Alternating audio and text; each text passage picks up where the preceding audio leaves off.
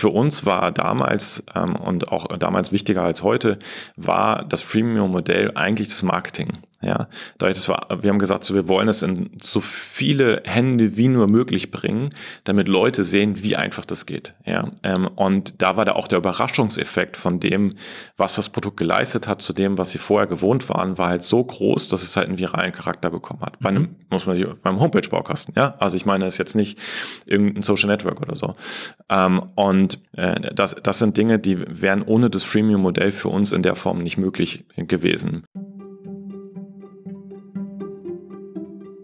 Willkommen zu Subscribe Now, dem Podcast, in dem ihr von führenden Abo-Unternehmen lernt, wie sie Kunden gewinnen und glücklich halten.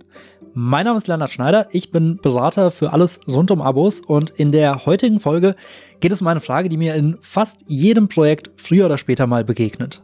Wie viel von meinem Produkt sollte ich kostenlos anbieten und wie hart sollte meine Paywall sein? Die Frage ist zugegebenermaßen nicht ganz einfach, Je mehr ich verschenke, desto einfacher können mich Nutzerinnen und Nutzer kennenlernen. Aber natürlich besteht auch immer die Gefahr, dass viele von ihnen dann gar keinen Grund mehr sehen, überhaupt für das Produkt zu bezahlen. Mein heutiger Gast hat davor keine Angst. Matthias, auch Matze genannt, Henze, ist Gründer und CEO von Jimdo. Jimdo ist ein Hamburger Unternehmen, das Software für Solo-Selbstständige herstellt, Viele kennen wahrscheinlich ihren Website-Baukasten, mit dem man in wenigen Minuten eine eigene Seite ins Netz stellen kann. Seit 2007 sind sie damit schon am Markt und von Anfang an konnte man relativ viel von ihrer Software komplett kostenlos nutzen, aber für bestimmte Premium-Features muss man dann ein Abo abschließen. Damit sind sie nicht nur Vorreiter der vielen Freemium-Modelle, sondern auch einer der ganz frühen Software-as-Service-Anbieter, als den Begriff kaum jemand kannte und als man Software noch nicht abonniert, sondern einzeln gekauft hat. Warum er nach wie vor von dem Freemium-Modell überzeugt ist und wie man so ein Modell optimal gestaltet, das verrät Matze gleich.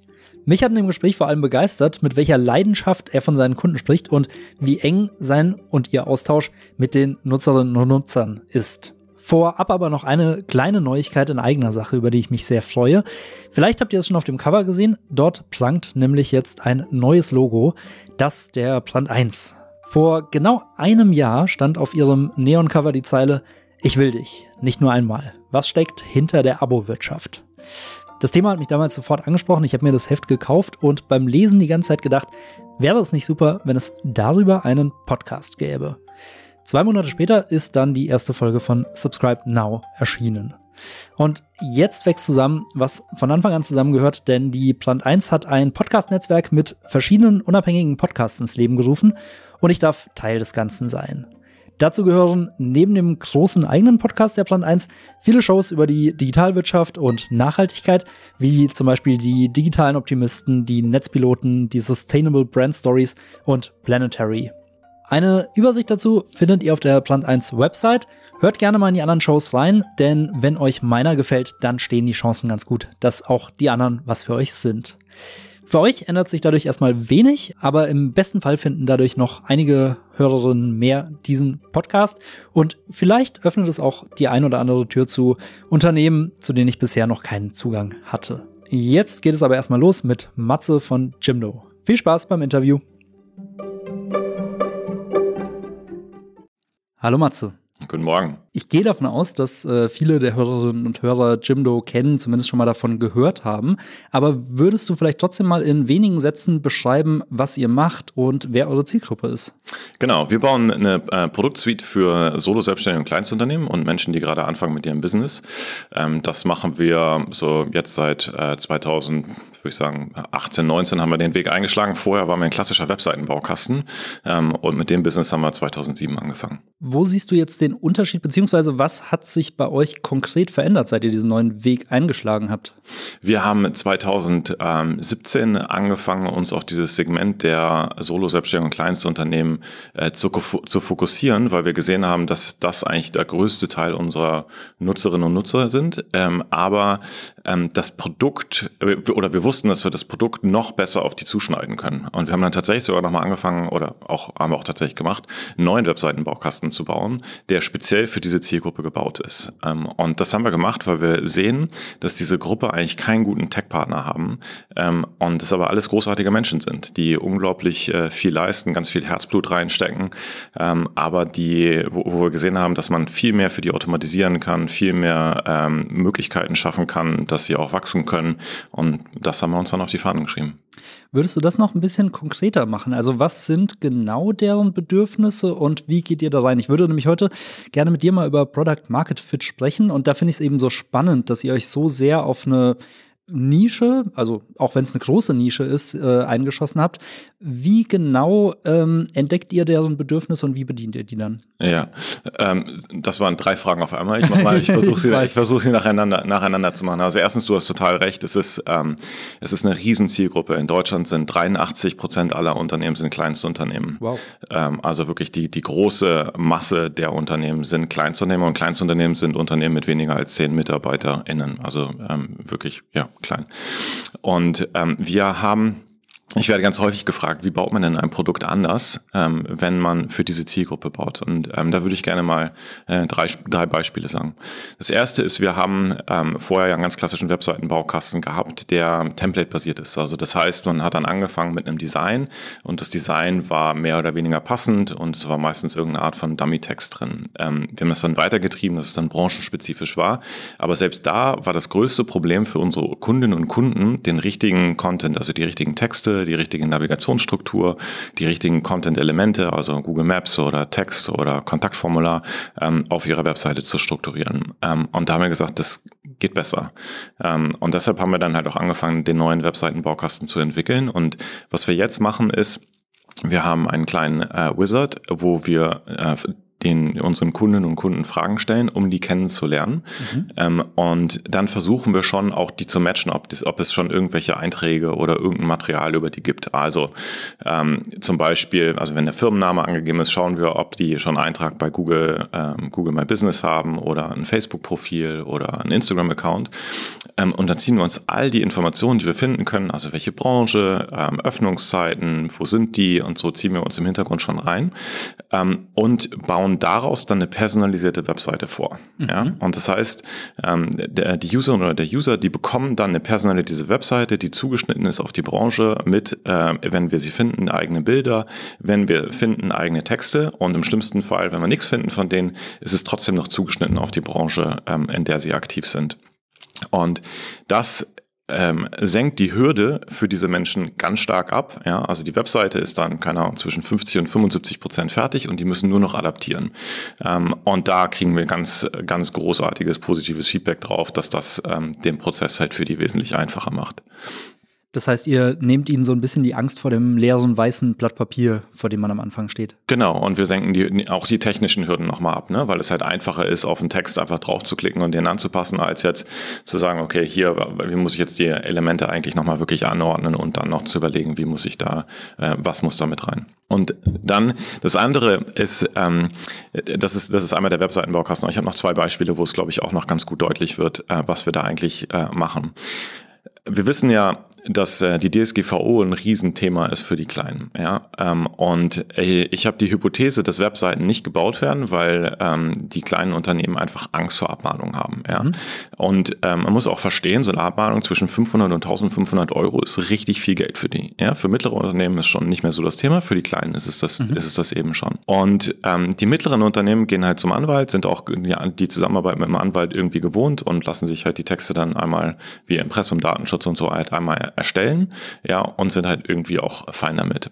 Bei den Kleinen ist es ein bisschen, ist es halt ein bisschen schwieriger, weil sie äh, sich das aus im Notfall vielleicht ein Anwalt auch nicht leisten können oder wollen, aber trotzdem das Risiko halt eigentlich minimieren wollen. Was wir da gemacht haben, ist gesagt, okay, auch da glauben wir, dass wir das technisch lösen können, haben ähm, eine, äh, eine, eine tiefe Partnerschaft mit Trusted Shops gemacht und einen Rechtstexte-Generator entwickelt. Mhm.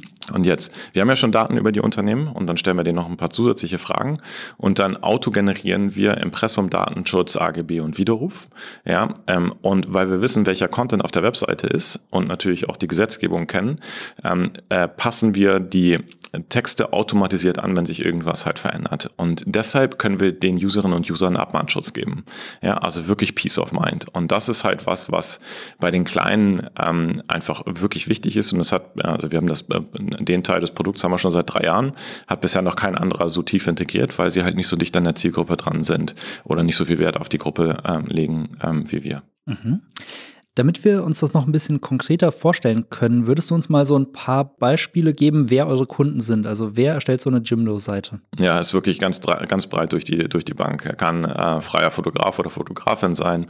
Ähm, neulich habe ich eine Kundin äh, von uns interviewt, die ähm, ist Flugbegleiterin gewesen und hat eine Ausbildung zur Trauerrednerin gemacht. Ähm, dann äh, Physiotherapeuten, Bäckereien, ähm, also alles, also im Prinzip alle Unternehmungen, ja, die, wie wir sagen, äh, oder wie wir ähm, die nicht skalieren. Ja, also im Tech-Sinne von irgendwelche Startups, die äh, World Domination haben wollen. Ja, das sind nicht unsere Kunden, ähm, sondern die, die ja, ähm, die die irgendwas machen wollen, weil es weil es denen wichtig ist und da eben Business drumherum stricken. Als ihr 2017, 2018 diese Entscheidung getroffen habt, euch auf dieses Marktsegment zu fokussieren, du hast grob gesagt, 85 Prozent eurer Nutzerschaft waren in dieser Gruppe, habt ihr ja damit trotzdem einen auch großen Teil des Marktes aufgegeben. Ich kann mir vorstellen, die Entscheidung ist euch wahrscheinlich nicht so leicht gefallen. Wie habt ihr die Entscheidung damals getroffen?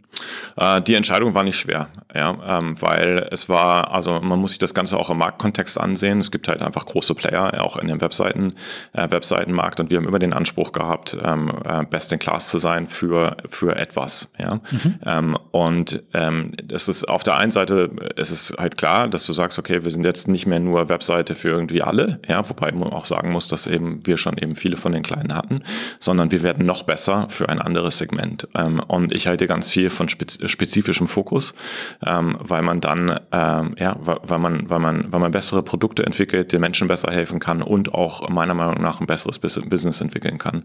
Und es hat hier im Unternehmen auch unglaublich viel Klarheit gebracht, ja. Und ich weiß, dass es aus, aus Erfahrung weiß ich, dass es super schwer ist, mehrere unterschiedliche Zielgruppen gleichzeitig zu bedienen. Und ähm, ich bin einfach ein Freund davon, von, von, dieser, von dieser Klarheit. Ich fand es auch ganz schön, auf deiner persönlichen Jimdo-Seite habe ich ein Statement gesehen, äh, wo du sagst, mein Herz schlägt für all die Mutigen, die Macher, die Selbstbestimmten da draußen.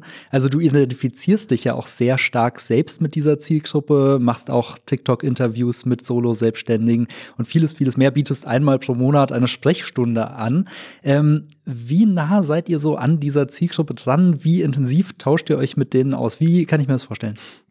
Also mein, äh, mein, mein North Star ist, dass wir es äh, schaffen, unsere Kundinnen und Kunden emotional zu shadowen. Ja, also dass wir eigentlich immer verstehen, wo stehen die gerade in ihrem Business und auch verstehen, wie fühlen die sich dabei eigentlich. Und ähm, ähm, ich glaube, es, es spielen zwei Sachen hier eine große Rolle. Erstens, ähm, äh, wir mögen unsere Kundinnen und Kunden sehr, sehr gerne. Wir finden die einfach generell großartig. Ja, das sind halt alles Leute, die ein Entrepreneurial Mindset haben, die Sachen in die Hand nehmen, die Verantwortung übernehmen, die was gestalten wollen, die nicht lange rumheulen, ja, sondern halt Sachen, die auch wissen, in welchem Bereich können sie was verändern und in welchem, in welchem halt auch nicht. Mhm. Ähm, und äh, deshalb, äh, und wir, wir, laden die häufig zu uns ein. Ich spreche mit mindestens zwei Kunden pro Woche ähm, von uns. Ähm, äh, wir haben ein großes User Research Team, die Produktmanager sprechen regelmäßig mit denen. Wir veranstalten jetzt selbstständigen Dinners, wo auch unser Team mit hinkommt. Also wir versuchen schon wirklich sehr, sehr dicht dran zu sein. Ähm, und äh, erstens, weil es Spaß macht, ja, ähm, und zweitens, weil wir halt unglaublich viel lernen. Ähm, und wie gesagt, unser Ziel ist es, äh, ein Partner auf Augenhöhe für diese Zielgruppe zu werden. Ähm, und dann äh, musst du auch mit diesen Leuten einfach viel, viel sprechen. Und wie gesagt, das hört sich immer dieses Müssen. Es ist kein Müssen, sondern es ist so, wir machen das gerne. Ja, also mhm. wir ziehen da selber ziemlich viel, ziemlich viel draus. Das erste Interview, das ich hier in diesem Podcast geführt hatte, war damals mit Adobe und da ging es ganz stark um das Thema Customer Success. Und den Eindruck habe ich auch, dass das bei euch ein ganz, ganz großes Thema ist, dass ihr nur erfolgreich seid, wenn eure Kunden erfolgreich seid. Wie habt ihr das bei euch so in die Firmenkultur etabliert? Ähm, Customer Success ist definitiv was, was uns, ähm, was uns sehr stark beschäftigt, ja. Und wir haben auch ein großes Support-Team, was unseren äh, Kundinnen und Kunden ähm, hilft.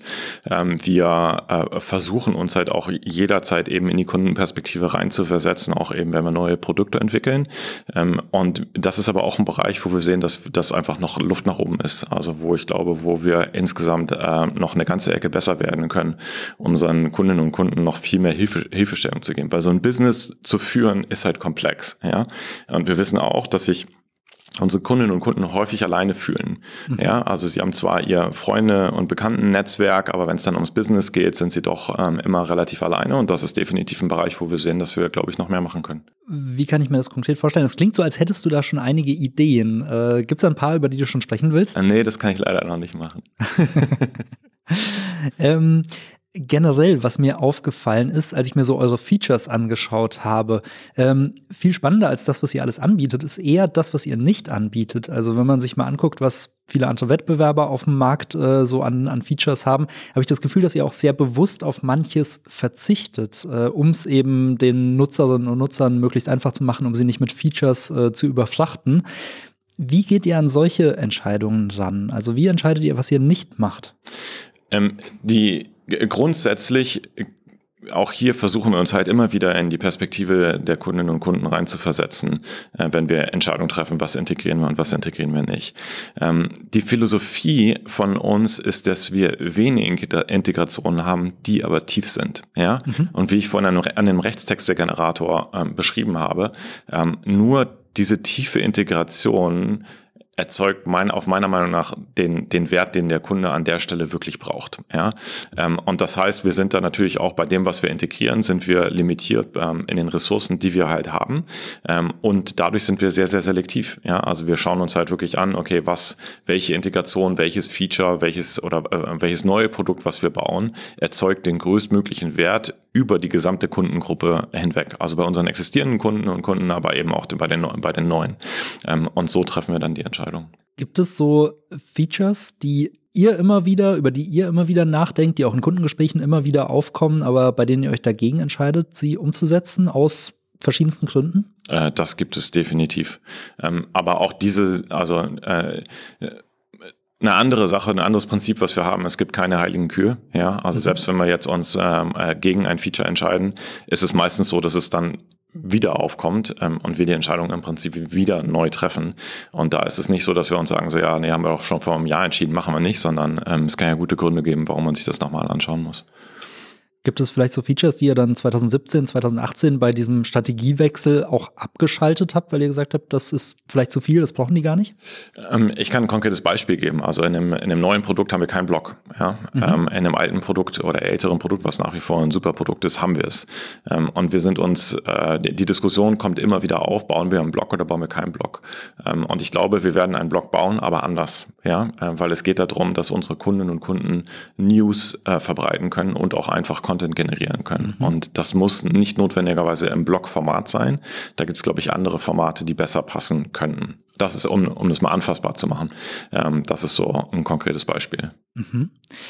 Ihr habt jetzt viele unterschiedliche ähm, Berufe, viele unterschiedliche Solo-Selbstständige. Wie stark segmentiert ihr denn diese Zielgruppe? Also gibt es unter innerhalb der Solo-Selbstständigen viele sehr unterschiedliche Gruppen oder haben die relativ homogene Interessen? Die, das ist eine super spannende Frage. Also grundsätzlich haben die ähm, sehr ähnliche Interessen, aber häufig hast du in den Industrien nochmal spezielle Sachen. Ja? Ähm, und da ist die Kunst, etwas zu entwickeln, was auf alle, alle passt. Ja? Mhm. Also zum Beispiel, wir haben jetzt gerade im September haben wir ein Buchungstool hinzugefügt, wo man Termine buchen kann. Ja, das äh, kann man, also und, und das ist anwendbar, um ähm, Workshops anzubieten. Das ist aber auch anwendbar, ähm, um äh, wiederkehrende Termine anzubieten. Ja, also das sind solche Sachen, wo du dann die unterschiedlichen Use Cases dir anschauen musst. Und dann ist es bei uns so, dass wir dann meistens auch iterativ die Sachen nacheinander ähm, dann launchen. Und wir haben zum Beispiel mit Workshops angefangen ähm, und dann mit, ähm, äh, mit, um dann aber volle Terminkalender ähm, tatsächlich auch zu entwickeln.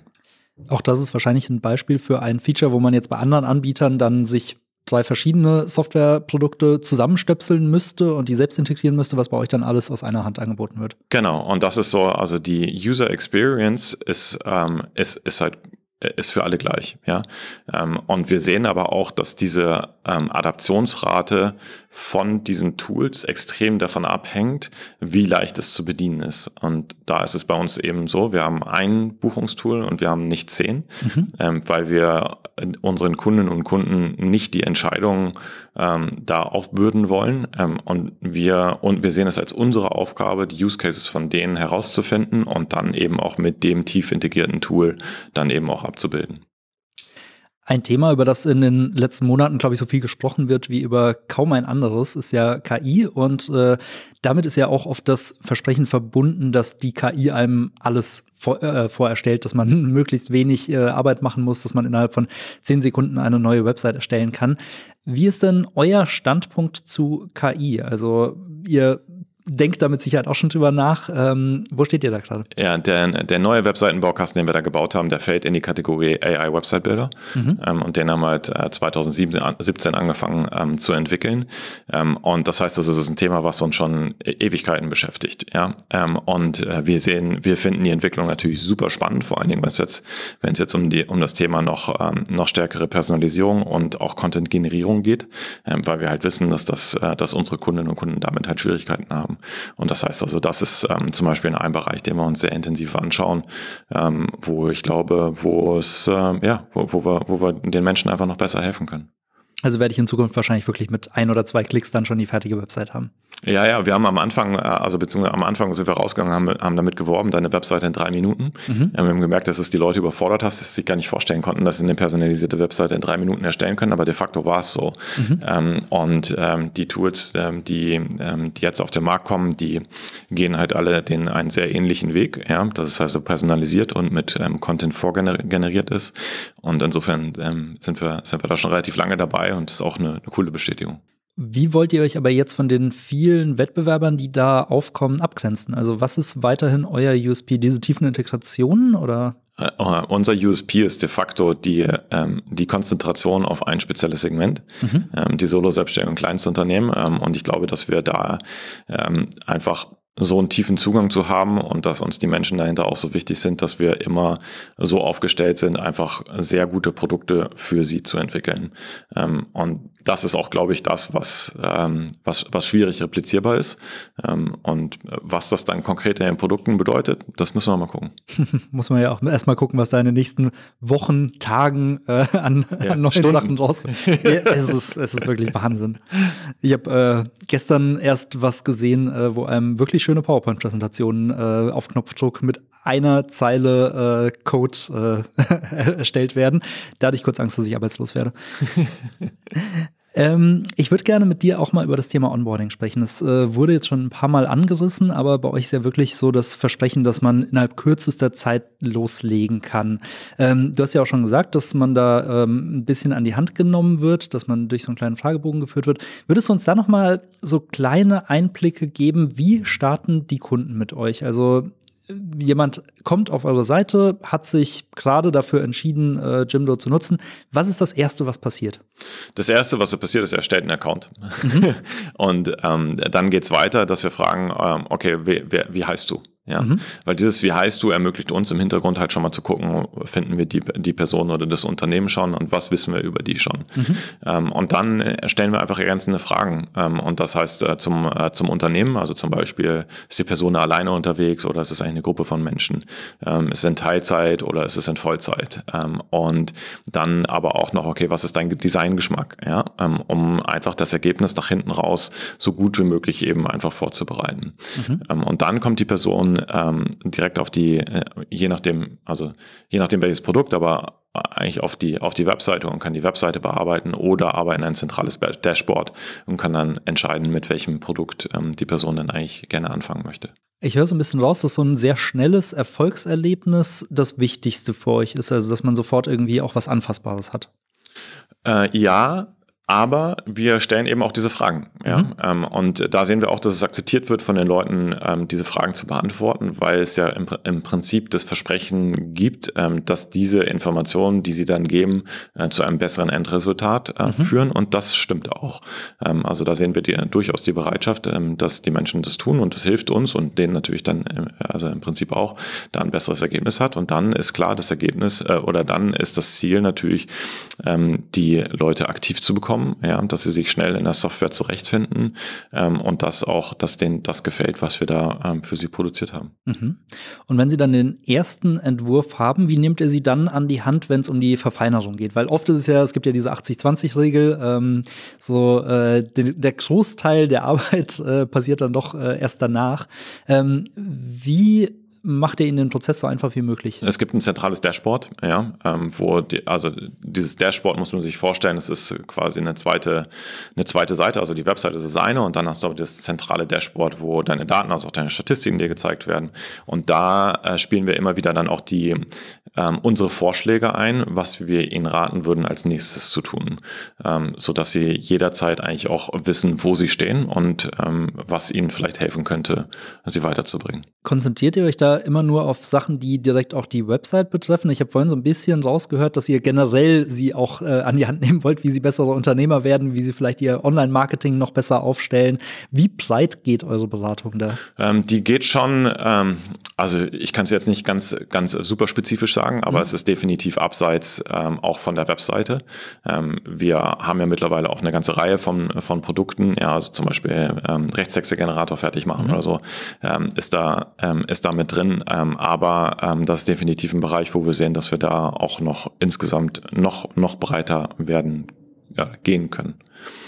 Ihr macht auch viel Content Marketing, also ihr habt einen Blog mit diversen Beispielen, Case Studies, ähm, aber auch mit äh, ganz konkreten Bereichen, wie man eine Website gestaltet, wie man einzelne Module am besten gestaltet. Wie wichtig ist dieses Content Marketing für euch? Das Content Marketing ist für uns wichtig ähm, aus unterschiedlichen Perspektiven, aber es ist halt äh, ein, ein Bereich, der für unsere Kundinnen und Kunden halt auch wichtig ist, ist halt ähm, Weiterbildung. Ja, mhm. ähm, die, die Menschen, mit denen wir zu tun haben, die haben einfach gar nicht die Zeit, sich reinzulesen, was bedeutet SEO, ähm, was bedeutet Online-Marketing für mich eigentlich, wie setze ich das sinnvoll ein, sondern mhm. das sind Menschen, die stehen halt acht Stunden, äh, neun Stunden in ihrem Geschäft oder in ihrer Praxis oder sind halt ähm, damit beschäftigt, quasi ihr Business am Laufen zu halten. Und das heißt also, die haben äh, gar nicht richtig, richtig viel Zeit dazu. Und das, das sehen wir halt auch als unsere Aufgabe an, denen die, die Sachen nahe zu bringen, die für sie eigentlich relevant sind. Ähm, mhm. Das heißt also in der Auswahl, aber auch in der Darreichungsform einfach ja, äh, Sachen zu haben, die leicht verdaubar sind. Wie viel davon ist Push und wie viel davon ist Pull? Also kann man davon ausgehen, dass sie dann selbst auf den Blog gehen oder weist ihr sie auch immer proaktiv per E-Mail oder auf anderen Kanälen darauf hin, hey, du solltest dich mit SEO noch ein bisschen mehr beschäftigen? Das ist, das ist über, das ist, das ist beides, genau. Also das ist sowohl über, das ist sowohl äh, über den, über den Blog, das ist aber auch ähm, über das Dashboard, das ist über Newsanzeigen, das ist über Newsletter. Ähm, da nehmen wir alle Kanäle, die, die uns zur Verfügung stehen. Ein Punkt, für den ihr ja auch recht bekannt seid, ist der Freemium-Ansatz. Also äh, man kann Jimdo, glaube ich, seit Beginn ähm, kostenlos nutzen. Ähm, das ist eine Frage, die mir auch in Workshops äh, von verschiedensten Abo-Anbietern, auch von verschiedenen äh, Medien immer wieder begegnet. Wie viel sollte ich frei rausgeben und ab wann sollte ich dann meine Paywall aufziehen? Wie habt ihr diese Entscheidung getroffen? Also wo verläuft bei euch die Grenze, bis wohin man euer Produkt kostenlos nutzen kann? Ja, erstmal vielleicht zum Kontext, warum haben wir damals überhaupt Freemium gemacht? Mhm. Ähm, wir sind ja 2007 gestartet, also relativ früh und ähm, damals gab es eigentlich noch kein Freemium. Also ich glaube, wir waren wirklich weltweit einer der ersten zehn Anbieter, ähm, die Freemium eingeführt wow. haben. Und ähm, wir, da war überhaupt noch nicht klar, ob dieses Modell an sich funktioniert. Ähm, und wir äh, kamen ja aus der Agenturwelt. Wir hatten vorher eine Agentur, die eigentlich das gleiche gemacht hat mit dem CMS Ähm, und äh, da hatten wir noch als Angebot eben die, die, die, Designleistung zu bringen. Und dann haben wir eben gesagt, okay, wir, wir automatisieren alles und machen das als kostenlosen Webseitenbaukasten. Mhm. Und wir drei waren aber immer, also wir sind so vom Typ her nicht die Leute, die die ganze Zeit nur Geld verbrennen, sondern uns ist eine schwarze Null schon, äh, schon relativ wichtig. Und wir wollten den, ähm, den Userinnen und Usern auch signalisieren, dass unser Dienst einen Wert hat. Ja? Mhm. Und deshalb haben wir dann einfach gesagt, okay, wir probieren das jetzt einfach mal und wir führen ein Bezahlpaket ein. Ähm, und bei einer Webseite ist natürlich auch so, dass, ähm, dass es relativ leicht nachvollziehbar ist und auch gelernt war von den Kunden, dass man für eine Domain bezahlen muss. Mhm. Ähm, und das heißt also, wir haben dann eben ein Bezahlpaket gemacht mit einer, mit einer eigenen Domain und das hat äh, damals fünf Euro im Monat äh, gekostet. Und dann haben wir uns einfach angeschaut, okay, wie viele Leute konvertieren denn eigentlich ähm, und haben schon gesehen, dass wir darüber auch tatsächlich Umsatz machen können. Und dann fängt man natürlich damit an, sich damit, damit weiter dann irgendwann auch zu beschäftigen, ähm, zu sagen, okay, äh, wo welche Features gehen jetzt hinter die Bezahlschranke und welche auch nicht. Grundsätzlich war es für uns immer so, dass wir natürlich die Grundexperience ähm, gerne kostenlos geben, ja, damit einfach möglichst viele Menschen das Produkt überhaupt erstmal ausprobieren können. Mhm. Ähm, und dann, wenn man es aber intensiver nutzt ähm, oder eben professionell nutzt, ähm, dass man dann auch äh, dafür bezahlen muss. Und letztendlich, im, mittlerweile ist es halt, ja, ähm, nach, nach 17 Jahren sind wir natürlich auch ein bisschen weiter und testen unglaublich viel ähm, und äh, schauen einfach, ähm, was, wir da, was wir da einfach noch optimieren können. Und da ja, ist, ist mittlerweile eine richtige Wissenschaft. Was waren in den 17 Jahren so eure größten Erkenntnisse und Veränderungen an dem Freemium-Modell? Ähm, wir haben irgendwann ähm, eben noch ein zweites Bezahlpaket eingeführt. Ja, ähm, der Shop oder? Hm? Nee, Shop? nee, es war noch, es war sogar noch davor. Da hatten mhm. wir den Shop noch nicht, sondern es gab dann ein Business-Paket, wo noch mehr Features und ich glaube schnellerer Support ähm, drin war. Ähm, und da haben wir schon gesehen, okay, das funktioniert. Ja, ähm, die, die Leute äh, kaufen das und äh, auch das mittlere Paket, also das erste zahlungspflichtige äh, äh Paket, wird dann mehr gekauft. Das war eine, das war eine Riesenerkenntnis. Ähm, und grundsätzlich ist es glaube ich, jetzt nach 17 Jahren äh, weiß ich einfach, dass Pricing und Packaging einer der größten Hebel von jedem SaaS-Business ist. Ähm, ne, das ist, äh, da steckt schon, also da steckt schon richtig, richtig viel drin. Ähm, und äh, dementsprechend intensiv beschäftigen wir uns damit auch. Würdest du uns da noch ein bisschen mehr Einblicke geben? Jetzt, wo du gerade sagst, dass das der größte Hebel ist, also ähm, es geht halt, es geht halt maximal drum, oder sagen wir mal so, am Anfang waren wir, glaube ich, relativ naiv und wir haben uns halt einfach angeschaut, so, okay, dieses Feature sollte da rein, dieses Feature sollte mhm. da rein. Ähm, das ist, und das war auch, das war auch super zum Start. Ähm, das, was letztendlich ausschlaggebend dafür ist, ist wirklich das tiefe Verständnis, wo schaffe ich mit welchem Feature Wert für den Kunden, ja, und dementsprechend das Pricing tatsächlich auch einfach anzupassen. Und ähm, da, das muss man sich, diese Frage muss man sich immer wieder stellen, ja. Also das ist halt ein permanenter Prozess, dass man guckt, okay, okay, ähm, sehe ich das eigentlich jetzt wirklich richtig, wo ich hier Wert schaffe oder sollte ich das nochmal anpassen?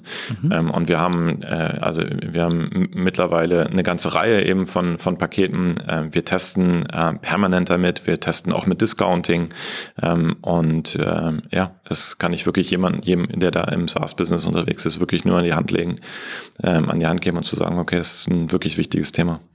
Was ich bei euch ganz spannend fand, war, dass ihr meinem Gefühl nach eine relativ äh, kleinteilige Preisstaffelung habt. Also da sprechen wir teilweise von Preisunterschieden von gerade mal fünf Euro pro, äh, pro Preispaket. Ist eure Zielgruppe da recht preissensibel? Ich würde sagen, generell ist der ähm, Webseitenmarkt ist halt relativ ähm, breit und da sind die Preise auch gelernt. Insofern gehst du dann halt in die Tiefe. Ähm, das muss aber nicht so bleiben. Ja? Ähm, und äh, das ist definitiv auch was, was wir, was wir uns gerade, was wir uns gerade auch anschauen. Und das ist zum Beispiel auch was, wo wir wieder testen. Okay, vielleicht gehen wir wieder zu, zu gröberen Paketen. Mhm. Ähm, müssen wir mal gucken. ist alles dynamisch. Wie macht man den Nutzern die Entscheidung einfach? Die Sorge, wenn man viele Pakete anbietet, ich glaube, bei euch sind es im Moment vier, ähm, dann äh, ist die Sorge ja, dass die Nutzer ein bisschen überfordert sind und am Ende nicht genau wissen, welches jetzt das Richtige für sie ist. Wie nehmt ihr sie bei der Entscheidung an die Hand? Ja, das ist, ähm, das ist, äh, ist glaube ich, ähm, ja, gibt es halt zwei Seiten der Medaille. Auf der einen Seite sagen so, okay, ich möchte jetzt gerne das Paket für mich finden und dann bist du bei einer kleinteiligeren Struktur oder sagen so, ja, du möchtest den halt die, die kognitive ähm, Leistung halt möglichst abnehmen und machst halt wenige Pakete. Ähm, das ist ein permanenter Trade-off, wo ich auch glaube, da gibt es keinen so richtig, richtig oder falsch. Und ähm, wir, wir, haben keine spezielle Guidance ähm, in, den, in den Produkten drin, sondern da überlassen wir wirklich die Entscheidung ähm, den Kunden und versuchen das halt einfach nur über die Relevanz relevanten Features mhm. eben abzubilden, wo wir wissen, dass die quasi den Wert für die bringen oder wo die Leute auch drauf schauen. So dass man als Nutzer sofort erkennt, okay, das hier brauche ich unbedingt, also nehme ich das Paket. Ja, genau. Okay, verstehe. Ähm, Kannst du sagen, wie viel Prozent eurer Nutzer in dem Free-Paket sind und wie viele in Bezahlpaketen? Das kann ich leider nicht sagen. das ist ein wohlgehütetes Geheimnis. Okay. Vielleicht kannst du mir aber sagen, äh, ob ihr so bestimmte Tricks oder Hebel oder Empfehlungen habt, äh, wie man die Nutzer dann von dem Free-Paket in die Bezahlpakete reinbekommt. Also erstens, ich würde es glaube ich, würde es nie Tricks nennen, weil ähm, mhm. das, was du halt eigentlich machen möchtest, ist, du möchtest den Leuten den Wert widerspiegeln, den, den sie in einem anderen Produkt halt tatsächlich auch bekommen. Also so sehe ich es auch, ja. Also mhm. so sehe ich es auch in der Produktentwicklung von, wir wollen denen halt helfen, wir wollen den Wert bringen und wenn wir Wert schaffen, dann ist es halt auch okay, ähm, wenn wir auch daran mitpartizipieren. Ähm, und darum geht es die ganze Zeit, ja, zu zeigen von, okay, ich glaube mit diesem Feature, also ich sage dir äh, vielleicht ein anderes, ein anderes Beispiel ist, wir haben ein, ähm, ein im Prinzip SEO-Feature, es ist, ähm, dass wir die User in, in unterschiedlichsten Verzeichnissen listen, ja, mhm. also dass du einen Eindruck bei Google, bei Facebook, aber auch beim Kartendienst hier und so hast. Und wir sehen, dass es richtig gut für lokale Business funktioniert, weil die dann im lokalen SEO nach oben kommen. Mhm. ähm, und das ist zum Beispiel was, wo wir wissen, dass wir Wert schaffen, ja, und, dem, dem, und wir wissen auch, dass es den, den Kundinnen und Kunden halt auch wirklich helfen würde, wenn sie dieses Feature oder dieses Produkt halt auch nehmen. Und insofern versuchen wir es natürlich auch dementsprechend zu promoten, äh, vor allen Dingen bei, bei den lokalen Businesses, weil wir halt glauben, okay, da haben wir was gebaut, das hilft euch wirklich. Ähm, Probiert es doch zumindest mal aus. Kommuniziert ihr dann auch immer so konkrete Zahlen und Erfolgsgeschichten, so du könntest 30 Prozent mehr Kunden haben? Ähm, ja, da muss man immer aufpassen, dass es halt auch wirklich stimmt. Mhm. Ähm, das heißt also, wenn, wenn, wenn die Daten das hergeben, dann, äh, dann auf jeden Fall. Mhm. Eine Sorge, die viele mit dem Freemium-Paket haben, ist, ähm, dass man sich vielleicht die falschen Nutzer anlockt. Also viele so Freifahrer, die eigentlich nie ein Interesse daran hätten, äh, das, das Produkt zu bezahlen. Wie geht ihr damit um? Also das erste ist erstmal natürlich, muss man, muss man halt schauen, okay, wie viel kosten ein ähm, die Free-Nutzer? Mhm. Ähm, bei uns ist, das, ist der Kostenblock relativ, äh, relativ gering. Ähm, das zweite ist, dass man sich dann auch einfach nochmal schauen muss, ähm, okay, äh, äh, hat, hat es vielleicht noch einen Side-Effekt? Also ich gebe dir mal ein typisches Beispiel, was wir unglaublich häufig erlebt haben, ist, wir haben halt ähm, einen Schüler oder eine Schülerin erstellt hat eine Webseite über Gaming oder über mhm. irgendwas äh, bei Jimdo. Und natürlich wird diese Person niemals upgraden. Ja, ähm, es halt ähm, äh, wahrscheinlich haben sie das Geld, also auch der, der, der, also der Nutzen, den sie da rausziehen, ist wahrscheinlich auch das Geld nicht wert.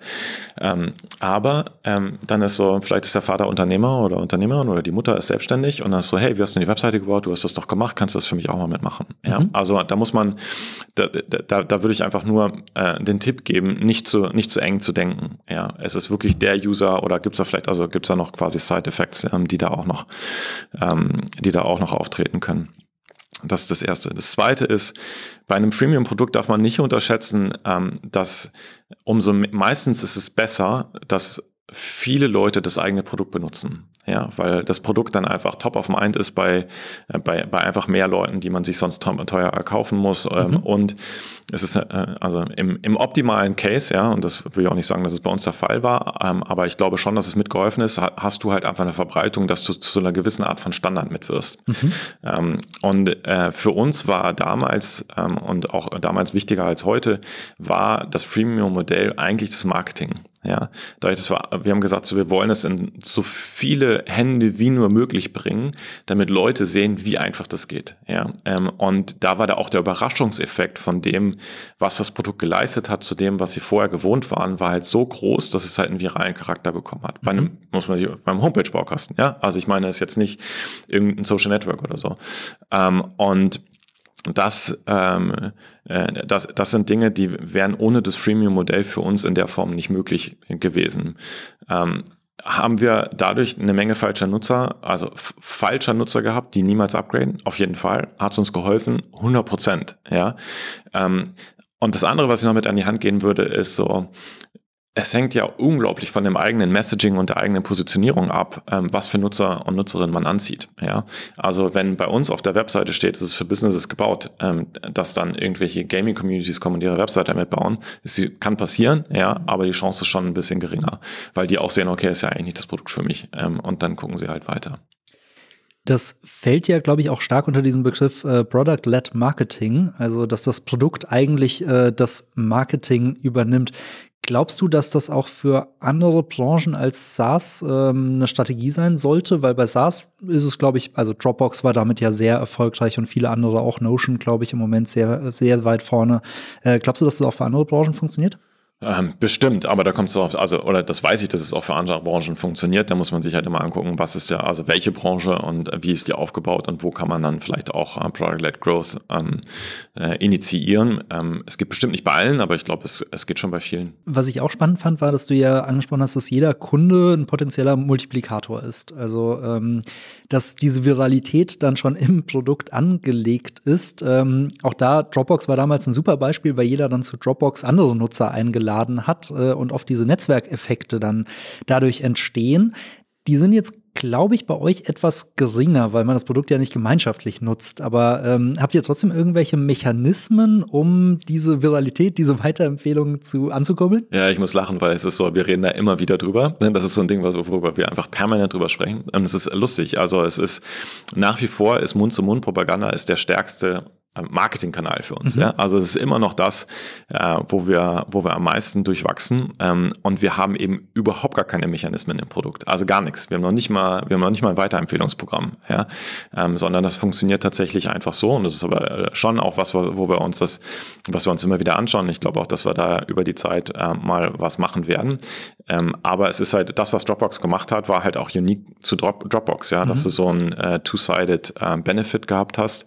Ähm, und äh, genau, du sagst schon, du, du hast es äh, ja richtig gesagt, bei uns solche Netzwerkeffekte hast du halt eher nicht, äh, sondern die Menschen arbeiten halt alleine an ihrer Webseite. Ähm, insofern müssen wir da ein bisschen smart sein, was es dann, was es dann werden wird. Mhm. Wer sind so Unternehmen, von denen ihr euch viel abschaut? Also gibt es irgendwelche SaaS-Unternehmen, wo du sagen würdest, äh, von denen kann man im Moment am meisten lernen?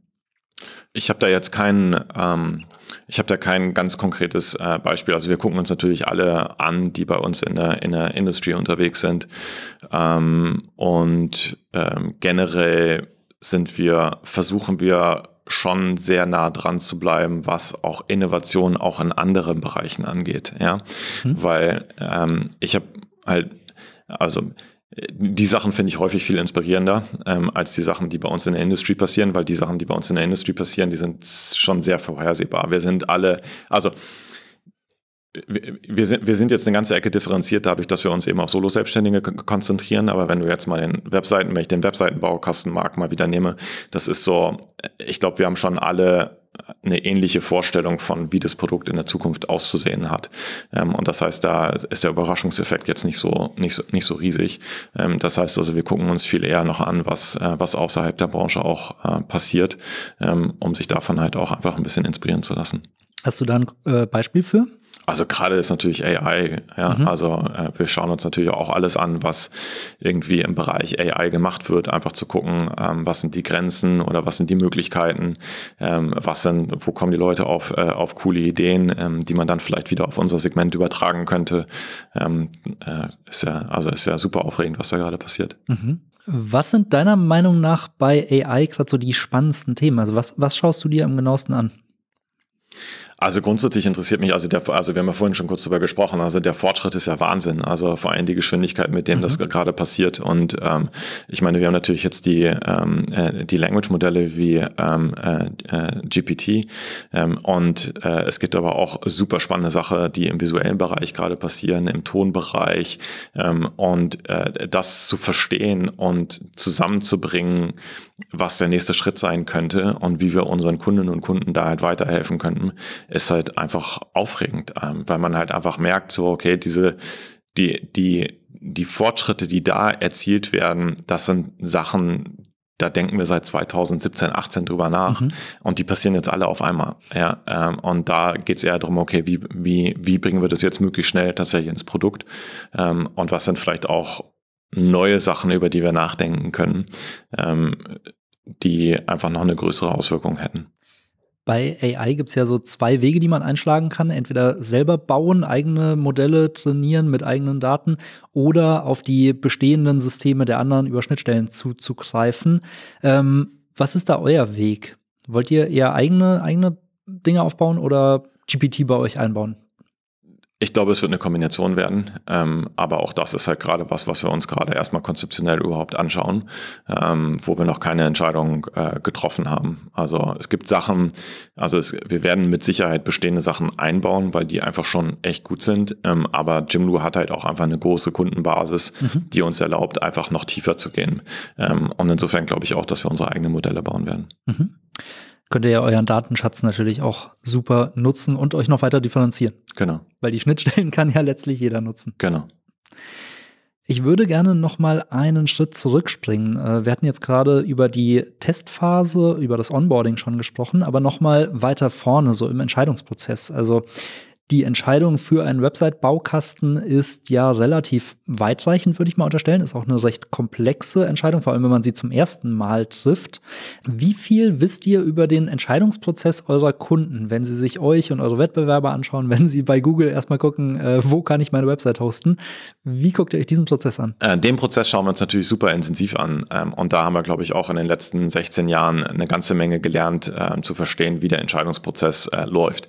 Der ist zum Beispiel auch nicht linear. Ja, also die Leute gehen unterschiedliche Wege, ähm, wie sie zu der Entscheidung kommen und manche brauchen auch für die Entscheidung ein, zwei Jahre und das ist ja auch völlig mhm. in Ordnung, ähm, dass sie, dass sie sich da halt die Zeit nehmen. Genau. Und ähm, insofern, ähm, ja, haben wir da, glaube ich, einen ganz guten, ganz guten Überblick. Was sind da die wichtigsten Schritte, die wichtigsten Hebel? Was kann man da als Anbieter tun, um sich zu positionieren? Man kann einfach sehr, sehr konkreter drin sein, zu sagen, wo man gut drin ist und wo man auch nicht gut drin ist und für wen man eigentlich gebaut ist.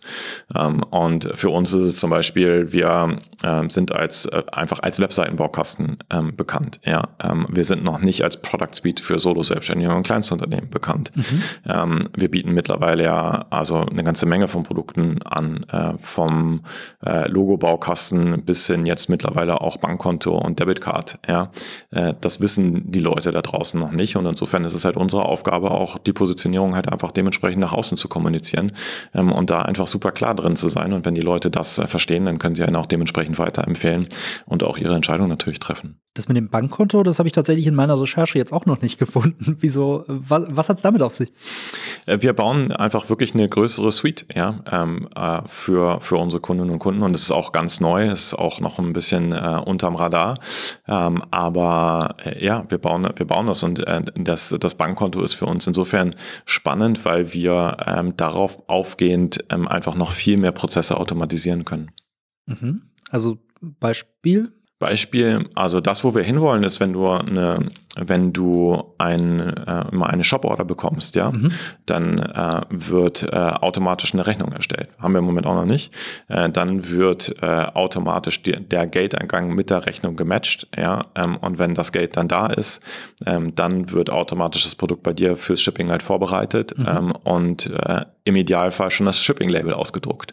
Ja, das sind halt Sachen, die kannst du dann automatisieren, wenn du den Zugang zu den finanziellen Informationen halt auch tatsächlich hast. Ähm, und das ist, wo wir denken, dass wir den Kundinnen und Kunden einfach viel mehr eben Arbeit abnehmen können, ähm, damit sie mit diesen ganzen manuellen Prozessen ähm, einfach, dass sie da keine Zeit verschwenden. Da sind wir wieder bei dem Thema, das sich die ganze Zeit durchzieht, tiefe Integration und äh, vieles aus einer Hand. Genau, ähm, weil du dann eben auch äh, die Prozesse gestalten kannst, ja, und einfach mehr abnehmen kannst. Mhm. Und wir sprechen da jetzt über einen Bereich, der bisher, über den wir bisher eher so am Rande gesprochen haben, nämlich den ganzen Shop-Bereich im Gegensatz zu dem Website-Baukasten. Würdest du uns da vielleicht noch ein bisschen mehr Einblick bieten? Ist das, also welcher Bereich ist für euch der größere, wichtigere, kann man das so sagen? Also der größere Bereich ist definitiv der Dienstleistungs Dienstleistungsbereich. Also die meisten Kunden von uns sind ähm, im Bereich Dienstleistungen unterwegs. Ähm, aber Online-Store ist halt äh, ein Thema, was wir schon auch seit 2010 oder 11 ähm, haben, äh, weil wir eben auch sehen, dass viele Menschen eben anfangen wollen, ähm, online zu verkaufen. Und äh, dafür ist der Online-Shop auch gebaut. Ähm, er ist gebaut für, für Menschen, ähm, die was physisch produzieren und ungefähr bis 100 Produkte haben. Das mhm. ist der äh, Haupt-Use Case, der, den unsere Kundinnen und Kunden haben. Und dafür ist er, glaube ich, sehr gut, der Online-Shop. Man kann, bei uns dau dauert es braucht eine Kundin oder Kunde im Schnitt fünf Stunden, um online verkaufsbereit zu sein. Das heißt also wirklich dann die erste Zahlung in Empfang zu nehmen mit Verknüpfung von ähm, Zahlungsmethoden. Das ist in der Industrie ähm, sehr, sehr schnell. Ja, also ähm, und äh, da dafür, dafür ist er, glaube ich, ein sehr, sehr gutes Produkt. Versucht ihr manchmal auch die Kunden davon zu überzeugen, dass es sich für sie lohnen kann, einen Online-Shop anzubieten? Also, dass ihr sie überhaupt erstmal auf die Idee bringt, äh, sich da auszudehnen? Oder kommt der Wunsch immer von den Kunden selbst? Der Wunsch kommt im Regelfall immer von, äh, von den Kunden selbst. Ähm, und ich glaube auch im Übrigen, dass sich das alles äh, eigentlich vermischen wird. Ja, also ich glaube nicht nur, dass es immer nur Dienstleistung oder nur Online-Shop ist. Ich habe zum Beispiel gerade letzte Woche mit einer Künstlerin gesprochen, die äh, malt ihre eigenen Bilder und verkauft die eben online. Ähm, aber sie fängt jetzt auch an, Workshops anzubieten, um ähm, ja einfach Leuten das Malen beizubringen. Und insofern glaube ich, dass das Use Cases sind, die wir viel mehr sehen werden, dass das alles verschmilzt. Ja, denn unseren Kundinnen und Kunden geht es darum, etwas zu machen, was sie lieben. Und denen ist es im Prinzip dann ein bisschen egal, ob sie das Geld über den Online-Shop, durch den Verkauf oder aber über Dienstleistungen ähm, dann tatsächlich generieren. Es geht also auch darum, dass man äh, den Kunden direkt sagt, dass man mit ihnen skaliert, wenn sie irgendwann größer werden, wenn sie irgendwann mehr anbieten wollen, dass ihr dann die passenden Features auch dafür bereitstellt. Ja, äh, auf jeden Fall. Äh, auf jeden Fall wollen wir denen ermöglichen, auch in der Breite ähm, aktiv zu werden. Ja, also für unsere Kundinnen und Kunden, die wollen halt, also die wollen ihre Sachen machen, ob sie jetzt das über, ob sie dann Geld über den Verkauf oder aber über die Dienstleistungen verdienen, ist denen meistens eigentlich gar nicht so wichtig. Und das wollen wir denen ermöglichen. Mhm. Was mich ein bisschen gewundert hat, äh, weil ihr ja selbst auch äh, in der Subscription Economy groß geworden seid, ist, äh, dass ihr noch keine so Recurring Revenue Geschäftsmodelle anbietet. Also das, was Substack, Steady, Patreon und Co. machen und damit ja auch viele Solo-Selbstständige unterstützen und ihnen regelmäßige Geschäftsmodelle ermöglichen. Wieso seid ihr da im Moment noch nicht aktiv? Da gibt es kein großes äh, Warum nicht, ja, sondern auch da setzen wir halt einfach die Prioritäten, wann wir was machen. Also es kann durchaus sein, dass wir in dem Bereich ähm, in der Zukunft mal aktiv werden. Ähm, Im Moment ist es so, dass unsere Kundinnen und Kunden nicht, also noch nicht so stark in dem Bereich unterwegs sind. Mhm. Ähm, aber das ist definitiv was, was ich glaube, was in der Zukunft relevant wird. Also sind vielleicht noch eher die klassischeren Selbstständigen, nenne ich es mal, und noch nicht so die Creator Economy. Genau. Mhm. Ähm, wo wir schon bei der Subscription Economy sind, da würde mich mal so deine, dein Erfahrungsschatz interessieren, äh, da ihr ja, man kann ja wirklich sagen, einer der Vorreiter wart, was äh, das zumindest im Digitalen angeht. Ähm, wie hast du die Subscription Economy in den letzten 16 Jahren wahrgenommen? Also was waren so die großen Phasen, Veränderungen? Was hat die Branche für dich auch so spannend gehalten? Die, also wie gesagt, wir waren ja, wir sind ja schon lange dabei, ja, und das heißt also für uns war es klar, das ist das Modell. Ähm, und äh, das heißt, wir haben da eher auf uns geschaut und geschaut, okay, wie können wir das einfach noch noch verbessern, ähm, wie können wir noch einfach draus lernen? Und das ist natürlich und ich bin ehrlich gesagt äh, jedes Mal wieder absolut dankbar, dass wir im SaaS-Business sind, ja, weil es meiner Meinung nach so unglaublich viele Vorteile hat, ja, es hat uns erstmal erlaubt, dass wir überhaupt, wir waren ja die ersten acht Jahre quasi gebootstrapped, mhm. ähm, das heißt, das haben wir uns äh, oder das hat uns das, das Modell ermöglicht. Es gibt Geschäftsmodelle, da geht es nicht. Ja.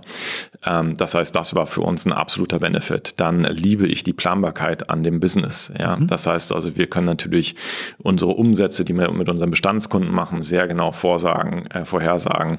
Äh, das lässt mich schon einigermaßen ruhig schlafen, äh, dass ich weiß, dass ich mir über ein paar Sachen also nicht so viele Gedanken machen muss. Ähm, und das, das, das finde ich einfach großartig an dem Modell.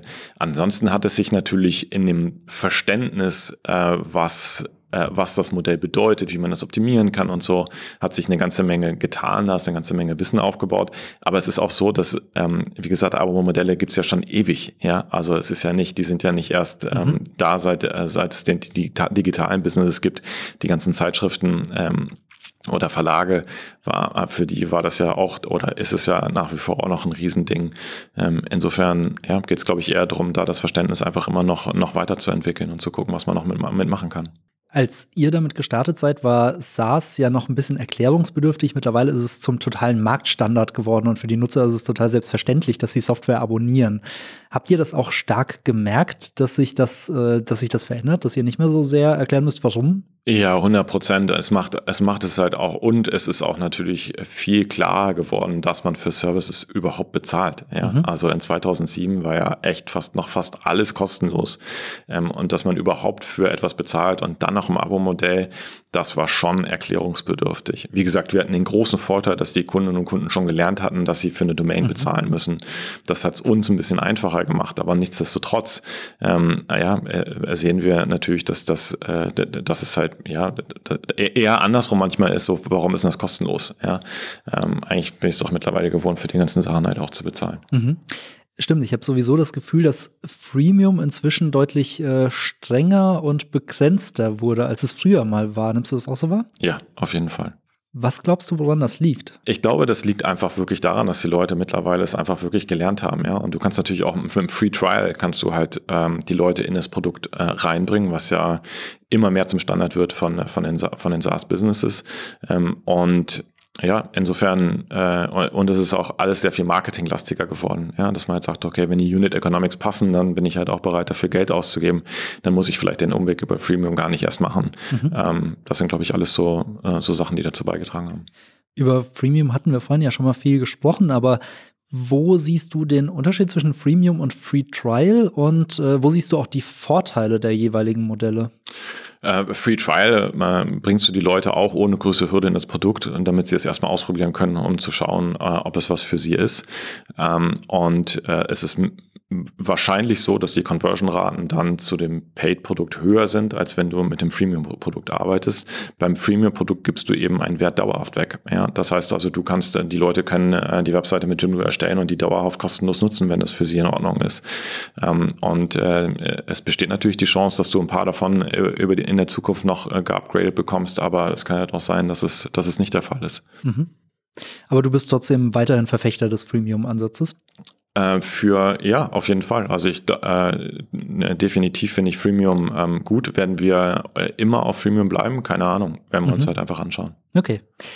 Du als so einer der, der frühen SaaS-Gründer, hast du einen Tipp, wenn jemand heute ein Subscription-Business, also nicht unbedingt nur Software, äh, starten möchte? Was wäre deine große Empfehlung, die du mitgeben würdest?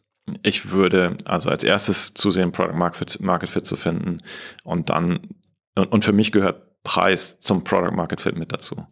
Ähm, das heißt also nicht nur zu gucken, funktioniert das Produkt, sondern eigentlich ist Product Market Fit erst abgeschlossen, wenn man den, richtigen, den, den ersten richtigen Preis dafür gefunden hat. Ähm, und da ähm, glaube ich, darf man nicht zu tief einsteigen, sondern sollte schon gucken von, okay, was ist der wirkliche Wert von dem Produkt, den ich hier dauerhaft für meine Kundinnen und Kunden auch erzeugen kann. Wie lang kann man sich dafür Zeit nehmen und woher weiß man, dass man ihn gefunden hat? die, ja, wenn, wenn, wenn darauf jemand die absolute Antwort kennt, die, die, die, die Person hätte schon einen Orden verdient. Ähm, also es gibt natürlich unterschiedliche Techniken, den, äh, den Product Market Fit ähm, rauszufinden. Es gibt eine, eine, eine Methode, die ich sehr gut finde, ähm, die sich auch bei unterschiedlichen Unternehmen ähm, äh, ja, oder gezeigt hat, dass sie gute Ergebnisse gebracht hat, ist, dass man existierende Kunden fragt, ähm, wie enttäuscht sie wären, äh, wenn das Produkt morgen nicht mehr da wäre. Mhm. Und wenn über 40 Prozent ähm, der Menschen auch sagen, ich wäre sehr enttäuscht, dann hat man Product Market Fit. Ja, ähm, weil dann kannst du davon ausgehen, die Leute ziehen so viel aus dem Produkt, wenn sie das morgen nicht mehr hätten, dann wären die echt, echt ärgerlich. Mhm. Ähm, das ist, glaube ich, ein ganz guter, äh, ganz guter Anhaltspunkt, mit dem man starten kann. Das ist auch eine Kennzahl, die wir intern benutzen. Ansonsten ist es aber äh, wie immer ein Sammelsurium, glaube ich, aus, äh, aus unterschiedlichen Datenpunkten. Wir schauen uns NPS an, äh, wir schauen uns qualitatives Feedback sehr, sehr intensiv an. Wir schauen uns aber auch Abbruchraten an ähm, und gucken, warum gehen manche Leute eben auch aus dem Produkt. Also es ist eigentlich ein tiefes Verständnis daraus zu entwickeln, was, äh, was, was leistet das, das Produkt. Ich kann eine Anekdote erzählen von, als wir angefangen haben. Wir haben ja angefangen als, ähm, wie gesagt, Agentur mit einem eigenen CMS. Ähm, und äh, wir hatten uns, wir haben im April oder so angefangen, wir haben gesagt, wenn wir bis Ende des Jahres nicht 75 Kunden haben, hören wir auf. Ja? Mhm.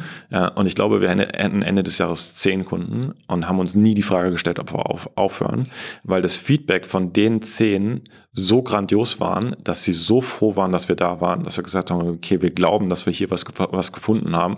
Wir wissen noch nicht so richtig, wie wir es wirklich jetzt eigentlich nach draußen bringen und auch tatsächlich kommunizieren. Ähm, und äh, ja, ich glaube, wenn man da so, äh, wenn man da einfach wirklich gutes Feedback von den Kunden bekommt, ähm, dann ist das eine, eine, eine gute, solide Grundlage. Du würdest also sagen, am Anfang ist die Größe der Kundschaft oder der, der Zielgruppe noch gar nicht so entscheidend? Absolut, es ist überhaupt nicht entscheidend. Also ähm, wir gehen auch gerade durch den Prozess äh, durch und äh, die, man, die Zahlen sind extrem klein. Ähm, und das ist auch völlig okay, ähm, sondern äh, da muss man halt einfach, äh, ja, muss man halt einfach auch gewissermaßen ein Gefühl dafür entwickeln, von bin ich hier jetzt gerade auf dem, auf dem richtigen Track, ja oder nein. Und das ist halt auch das, was ich meinte, weil also diese, die, diese, also das, dass es unglaublich schwer ist am Anfang natürlich zu bestimmen von habe ich Product Market Fit, ja oder nein, weil die Zahlen so klein sind. Ähm, diese Methode mit den, mit der Frage von äh, wie viele Menschen sind äh, enttäuscht, ja, ähm, wenn das eine Person sagt, ist das wahrscheinlich noch nicht so aussagekräftig, mhm. ähm, aber am Anfang hast du natürlich die Zahlen noch nicht. Also du hast jetzt nicht irgendwie hunderte von Kunden in dem Produkt, denen du einfach mal diese Frage stellst. Ja? Mhm. Ähm, insofern musst du da, glaube ich, einfach sehr viele unterschiedliche Datenpunkte einfließen lassen, um die Entscheidung für dich zu treffen. Und dann hast du ja noch gefragt, wie lange soll ich diesen Prozess eigentlich durchgehen? You never know. Ja? Ähm, das hängt halt echt ganz, ganz stark davon ab, von wie stark man selber an das Produkt, an die Vision selber glaubt ähm, äh, oder ob man, ob das Feedback vielleicht so krass ist, dass man sagt, so ja, nee, hier habe ich irgendwas, hier war was in meinen Annahmen, die ich getroffen habe, substanziell falsch. Es hängt ab, wie viel Geld man hat, ähm, äh, wie viel Motivation, wie viel Durchhaltevermögen man hat. Also all die ähm, zum Teil auch einfach weicheren Faktoren. Stichwort Geld und Durchhaltevermögen. Du hast ja vorhin mit gewissem Stolz auch gesagt, dass ihr euch äh, gebootstrapped habt. Glaubst du, das ist heute überhaupt noch möglich und erfolgreich, weil ja so viele Startups auch mit sehr viel Geld in den Markt preschen? Ähm, glaubst du, man hat noch Chancen, mit kleinem Kapital zu starten? 100 Prozent, also definitiv. Äh, man kann, äh, ich, ich, glaube sogar andersrum, es ist, äh, es ist einfacher gerade zu bootstrappen, als es früher, früher der Fall war, mhm. ähm, weil es so viel billiger geworden ist, ein Startup eigentlich also funktional aufzuziehen. Es gibt super viele No-Code-Lösungen, mit denen man starten kann. Ähm, es gibt äh, sehr viele Solopreneure, die unterwegs sind und äh, über eine Million Euro Umsatz machen, einfach ganz alleine mhm. ja, und komplett gebootstrapped sind. Ähm, braucht man Geld, um, äh, um zu skalieren? Wahrscheinlich schon, ja, aber das hängt halt auch einfach von den persönlichen Vorlieben ab, was man da gerade dann, äh, dann auch einfach vorhat und wie groß man einfach werden möchte. Aber gehen tut es auf jeden Fall. Also vielleicht erstmal bootstrappen, bis man Product Market Fit gefunden hat und dann die Millionen ist einsammeln. Ob, wenn man die Möglichkeit dazu hat, ja. Also muss man halt auch, manche Leute haben halt nicht, äh, können halt auch erstmal das Geld nicht vorstrecken oder da macht es auch vom Geschäft her keinen Sinn, dass man direkt mit, mit einer Bezahlversion startet, sondern ähm, das kommt halt wirklich immer auf den individuellen Case drauf an. Mhm, super. Dann würde ich jetzt langsam schon mal zu meinen Schlussfragen kommen. Ähm, und zwar gibt es drei Fragen, die ich immer allen Gästen stelle. Äh, die erste ist, auf welches Abo möchtest du ganz persönlich nicht mehr verzichten? Mal abgesehen von deinem Jimbo, äh, Jimdo-Abo. ähm, mein Mobilfunkvertrag. okay, ja. Kann ich nachvollziehen. Ohne Telefon geht nicht viel. Also ich glaube, es ist tatsächlich eins der, der, der Abos, was halt, was ich logischerweise nie in Frage stelle, was aber so unterm Radar ist und es eigentlich auch als Basis vorausgesetzt wird. Deshalb finde ich, finde ich eigentlich Telefon relativ, ähm, relativ spannend. Ähm, Ansonsten, äh, ich habe kein Produkt, glaube ich, was ich, wo ich sagen würde, ohne das kann ich gerade nicht leben. Mhm. Also eher die Grundversorgung muss sichergestellt sein, alles andere ist Luxus. Ja, im Prinzip schon. Gibt es ein Abo-Unternehmen, das du als ein Vorbild ansiehst? Nee, ich habe keins. Also, nee. ich finde, ich habe sehr viele Unternehmen, die ich sehr cool finde. Mhm. Ähm, also und die ich mir auch, äh, die ich mir auch anschaue. Also zum Beispiel in, in den frühen Zeiten haben wir uns Mailchimp ähm, angeschaut, mhm. ähm, weil wir finden, dass die einfach, äh, wie die das Produkt gebaut haben, war total super. Wie die kommuniziert haben, fanden wir mega gut. Einfach einfach alles, ja. Ähm, und wir haben auch ähm, dann sehr enge Kontakte zu Mailchimp gehabt und uns relativ regelmäßig mit denen ausgetauscht ähm, zu der Zeit. Und ich glaube, es geht immer darum, halt so was ähm, sich von den anderen Sachen halt auch einfach inspirieren zu lassen. Aber es gibt jetzt nicht dieses eine Unternehmen, wo ich sagen möchte, die sind, die sind total super und nur so. Ich formuliere die Frage mal um. Ähm, ich habe nämlich auf deiner Seite auch gelesen, dass Jimdo dein erster und einziger Job ist. Wenn du jetzt mal in ein anderes Unternehmen reinblicken dürftest, ein Praktikum machen dürftest, wo würdest du gerade am liebsten ein Praktikum machen? Ähm, äh, ich glaube OpenAI aber es ist, halt, mhm. ist im Prinzip ja auch Subscription jetzt, ja. Ähm, aber das finde ich gerade einfach, um, um ganz vorne mit dabei zu sein. Das finde ich halt gerade super spannend, ähm, was da alles passiert. Ähm, das das finde ich schon cool. Ja, das kann ich 100% nachvollziehen. Geht mir, geht mir genauso. Dann kommen wir zur dritten und letzten Frage, nämlich die Essenz von allem, worüber wir gesprochen haben, oder vielleicht irgendwas komplett anderes. Was sollten andere Abo-Unternehmen von euch lernen? Boah, die Frage ist mega schwer für mich zu beantworten. Es äh, ist so ein bisschen so, okay, was möchten andere Unternehmen denn gerne von uns lernen, weil ich auch nicht, ähm, äh, ich, ich, ich glaube, es ist schwer über das eigene Unternehmen so zu reden. Ähm, ich glaube, dass, ich kann dir sagen, warum ich gerne bei Jimdo arbeite. Vielleicht mhm. hilft das. Ja. Ähm, ich liebe einfach diesen Job, weil ich glaube, dass Entrepreneurship ein guter Hebel ist, um Sachen zu verändern, wenn auch nur im Kleinen.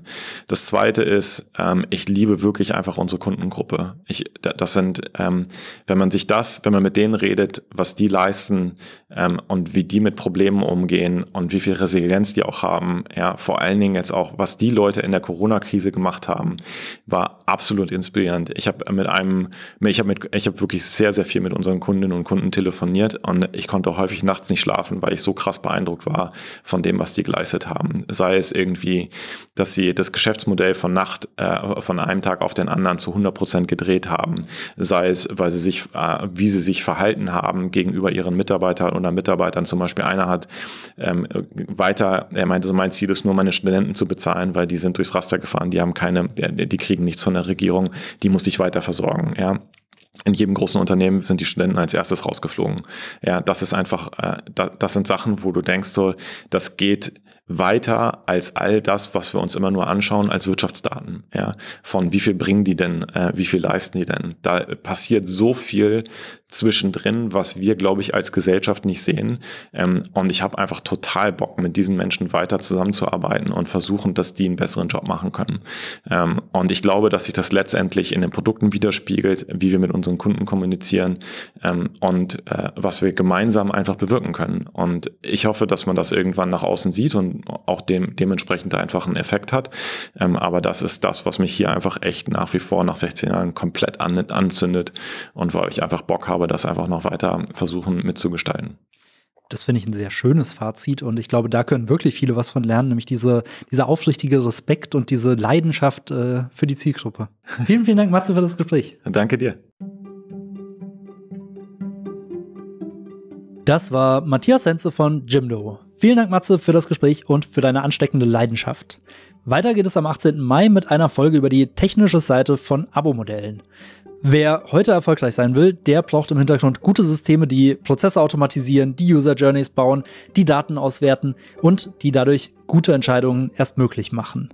Wie man sich eine gute Systemlandschaft zusammenbaut, das erklärt uns Christoph Hauschild von Plenigo.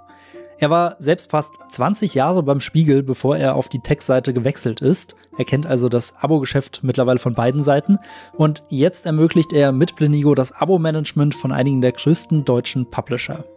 Ihr könnt euch also auf ein sehr spannendes Gespräch freuen und ich selbst habe auf jeden Fall einiges dazu gelernt. Ich glaube, euch wird es ähnlich gehen.